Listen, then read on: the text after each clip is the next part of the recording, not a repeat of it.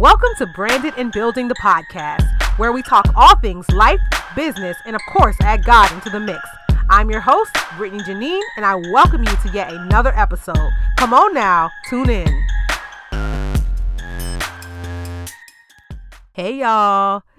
Y'all, before we jump into today's podcast, which is called Branded, I want to thank you all for the love, amazing comments, and just overall the awesome feedback shared on my very first podcast episode.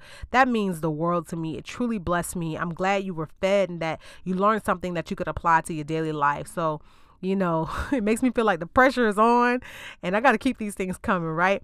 Um, I do want to make sure that these podcast episodes are short and sweet and something that you can easily integrate into the start, middle, or end of your day. We're going to be talking about business and branding and things of that nature. But y'all, if y'all will allow me, let me lay this foundation, okay? So, today we're going to be talking about being branded. All right. And I'm not talking about your logo or your cute little style board or your website. What I'm talking about is being branded in the sense of being called or being chosen. And we're going to take this to the word because that's really the only way I know how to give this one to y'all. Okay. So, many of us know the story of David. All right. So we either know the story or we need to be reminded of the story, whatever the case is. But I'm gonna bring you guys up to speed, right? So Oh, wait, wait. Before I get into this long story thing, um, please understand that my interpretation of the word is very ghetto. There's going to be added commentary that I'm sure God gonna give me the side eye on, but I gotta break this thing down to you guys, and I'm gonna tell it like how it plays like in my head. All right. So anyway, there's a woman named Hannah, right? She prayed to God for a son. She's like, "Yo, God, man, please give me this son, and if you do, I'll give him back to you." The Lord heard her prayers and he blessed her with this son. She called him Samuel, which means asked of God. You know, she prayed for the son, God gave her the son. She named him Samuel, asked of God, right? So Samuel grew up. He was a good man. He became a judge. You know, he was making impact in his community and he even made his sons judges in Israel. The only thing is Samuel's sons, they didn't do like him, you know. I interpret it as like they just out there being straight hood, they was lazy, they not doing right, they were straight busters, right? That's me. That's my interpretation again. That, that's that stuff I was talking about, okay? So the people really weren't liking how things were going.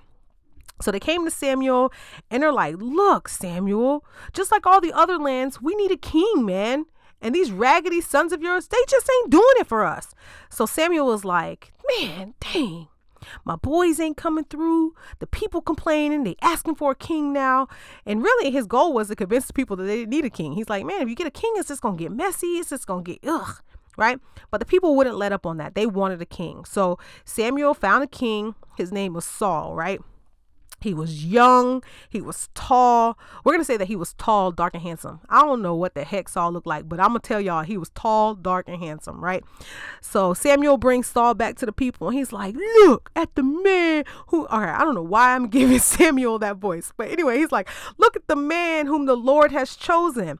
There's not no one out there like him, no one among the people like this guy. And the people are all hyped, right? They chanting, like, long live the king, like that cool medieval stuff, right? Medieval, like ah, all right. God forgive me for that medieval. I don't even know where that came from. Okay, so Saul, he's now king. He's writing the laws, blah blah blah. Okay, so let's fast forward because I got to get to my boy at the end of this, right? So there's some people in the land who really aren't all that impressed with this Saul guy, right? And so they go to Samuel and they're like, Samuel, who is this dude? You know? And also Saul, is not like ruling the way he's supposed to and doing things that God had called him to do. So Samuel, you know, had to come to Saul and it's like, man, you're not following some of these rules that God has put in place, you know, and the way God is set up, you could be stripped of this and a new king will come and rule, right?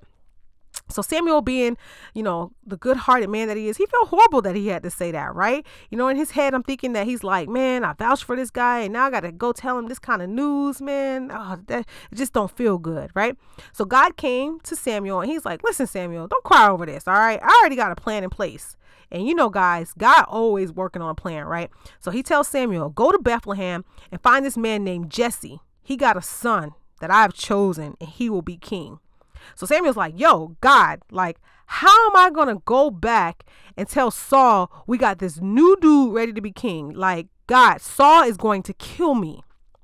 But the Lord's like, yo, don't worry about any of that. Listen, take this little young cow with you. Tell the people you come in in peace, and here's your offering, and I'm going to guide you through the rest. All right. So he gets there and they're starting this service and all this stuff. And Jesse comes and he has all his sons, right? And he's looking at Jesse's oldest son, Eliab. You know, these Bible names, y'all, they will throw you all the way off. So I hope this boy name is Eliab, right?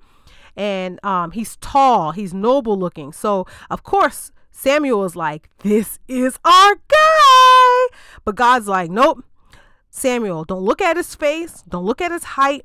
Man judges by those outward things, but God looks at the heart. So then Jesse brings in another brother. God's like, nope. And another brother. God's like, nope. Until we've gone through seven brothers, y'all. Oh God. Whew. But there's an eighth, y'all. So Samuel is standing there. You know, he's scratching his head like, eek. Listen, God told me like none of these dudes is it, right? There's got to be somebody else. And so Jesse's like, I mean, I got a young son out there in the field herding sheep, but I don't think that's what you're looking for. But Samuel insists, listen, bring him to me. And y'all enters David, y'all. Okay. He's smelly. He been herding sheep all day. And the Lord said, Arise, anoint him, for this is the one whom I've chosen, y'all. Samuel anointed David in the presence of his brothers. Y'all, he was branded. But no one knew really at that time the anointing meant that David was going to be king. So David just really returned to the field to do what he had always been doing, herding the sheep, right? But during his time herding those sheep, right, the Spirit of God came upon him and he began to show signs of greatness. You know, he was talking with God and walking with God and herding his sheep and becoming stronger and becoming braver. He would kill the lions and bears that were coming in to kill off his, you know, his herd and things of that nature, right?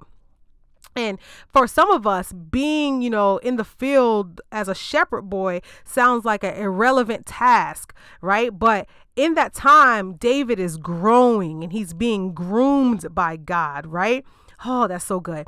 So he's practicing throwing stones. I mean, he practiced so much to where he would throw one stone and it would hit exactly where he aimed on that first try. Y'all, God was grooming David in the freaking field. Like he was grooming him, okay? And while he was in the stinky field, David had not realized that God had already ordered his steps, okay? And in this time is when that nice famous prayer that we know the Lord is my shepherd, I shall not want. He maketh me lie down in green pastures. He leadeth me beside the still waters. He restoreth my soul. He leadeth me in the paths of righteousness for his name's sake. Yea, though I walk through the valley of the shadow of death, I will fear no evil, for thou art with me. Thy rod and thy staff, they comfort me. Thou preparest a table before me in the presence of my enemies. Thou anointest my head with oil, my cup runneth over. Surely goodness and mercy shall follow me all the days of my life life, and I will dwell in the house of the Lord forever. So, not even knowing that God sent Samuel to anoint him, right, to be king one day, David is still praising God. Even in the midst of herding sheep, he's praising God. Even doing a task that some may feel is irrelevant, he's praising God, y'all. So, I come to tell you, friends, what's your field look like? What are you doing in the field that God has prepared for you? Because guess what?